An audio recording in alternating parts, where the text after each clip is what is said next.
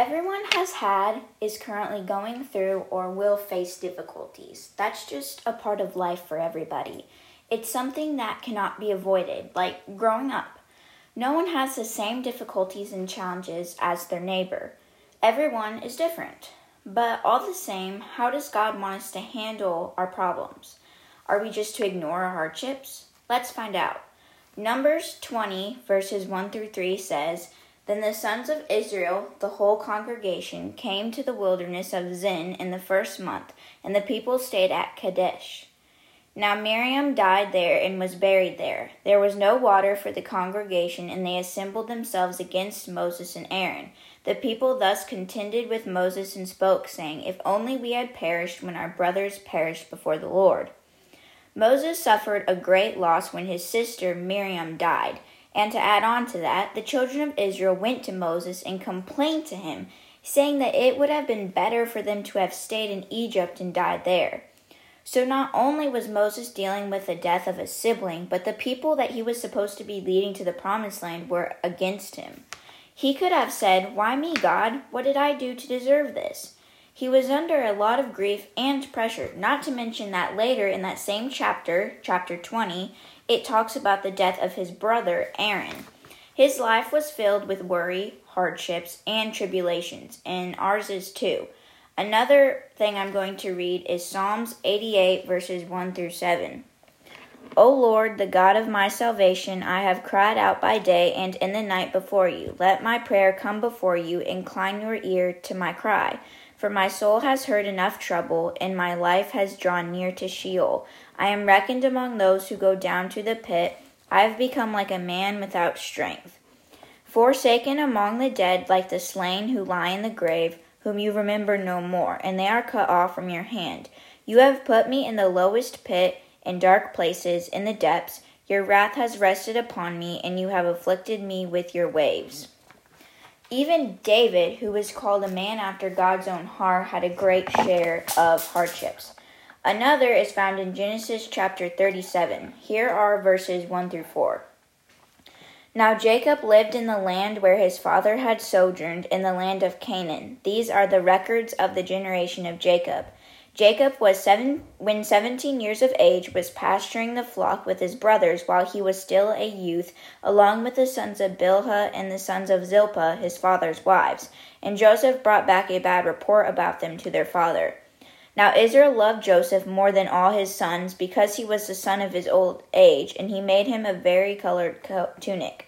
His brothers saw that their father loved him more than all his brothers, and so they hated him and could not speak to him on friendly terms.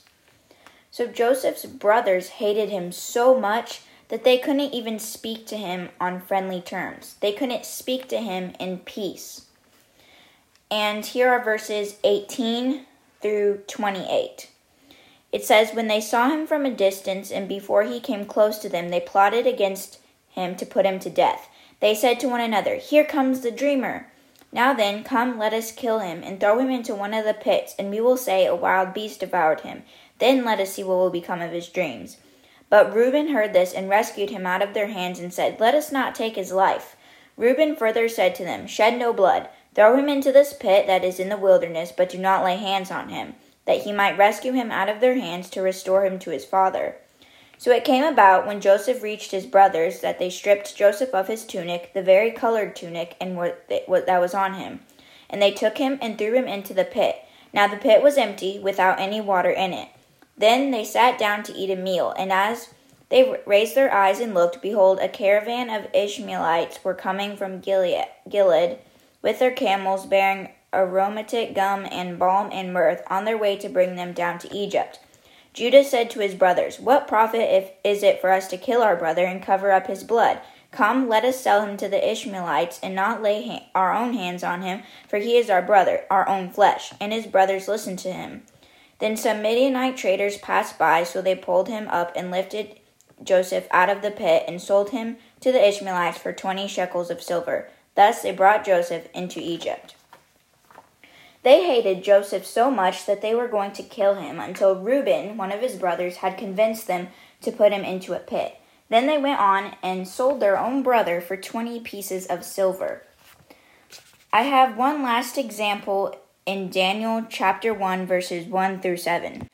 In the third year of the reign of Jehoiakim, king of Judah, Nebuchadnezzar, king of Babylon, came to Jerusalem and besieged it. The Lord gave Jehoiakim, king of Judah, into his hands, along with some of the vessels of the house of God, and he brought them to the land of Shinar, to the house of his God, and he brought the vessels into the treasury of his God.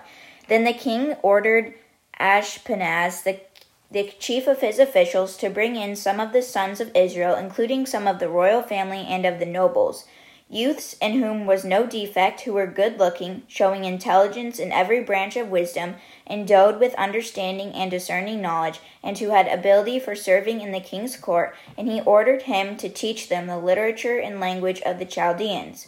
The king appointed for them a daily ration from the king's choice food and from the wine which he drank, and appointed that they should be educated three years, and at the end of which they were to enter the king's personal service. Now among them from the sons of Judah were Daniel, Hananiah, Mishael, and Azariah. Then the commander of the officials assigned new names to them, and to Daniel he assigned the name Belteshazzar, to Hananiah Shadrach, to Mishael Meshach, and to Azariah Abednego. So Daniel, who was only a teenager, was taken away from his home and was forced into another country. Thousands of teenagers were. Later, he was thrown into a lion's den because of praying. Just because you are a Christian and a good person, it doesn't mean that all suffering in your life will disappear.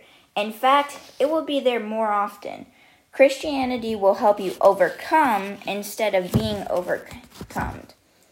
Romans 8, verses 18 says, For I consider that the sufferings of this present time are not worthy to be compared with the glory that is to be revealed to us.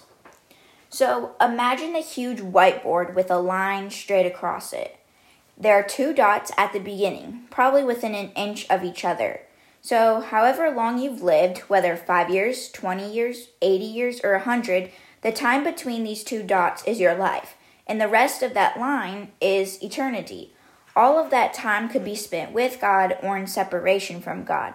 But if it's with God, how much greater would eternity be compared to a little bit of suffering in our short lives? So, how do you handle your challenges? Here's something you can remember we can never know victory if we haven't had a battle. Our battles or our, our, trials should be more precious to us than gold. They'll make you stronger. If there's no battles, then no victory can have been felt. Or you can think, we can't have hope of a crown if there was no cross. What if there was no cross? Then there would be no hope of a crown. There would be no purpose of a crown. There would be no empty tomb had there been no Calvary. So, in conclusion, Moses could have given up. He could have said, I'm done. I've had enough. He could have left, but he didn't. David could have given up. He could have just told God that he had, had he had been defeated. He could have told God that he's done, but he didn't. Joseph could have gotten payback for what his brothers had done to him. Joseph could have had turned his back on God. All these people had many chances to do so. Daniel could have submitted to the rulers that had been forced the rules that had been forced on him, but he didn't. Most of the others did, but he didn't. They didn't let themselves be overcome, but they overcame. God helped them overcome the struggles of this world. He helped them stay afloat. They may have been bruised and broken, but they weren't beaten. I'll leave you with Proverbs 3, verses 5 through 6. Trust in the Lord with all your heart, and do not lean on your own understanding. In all your ways acknowledge him, and he will make your path straight.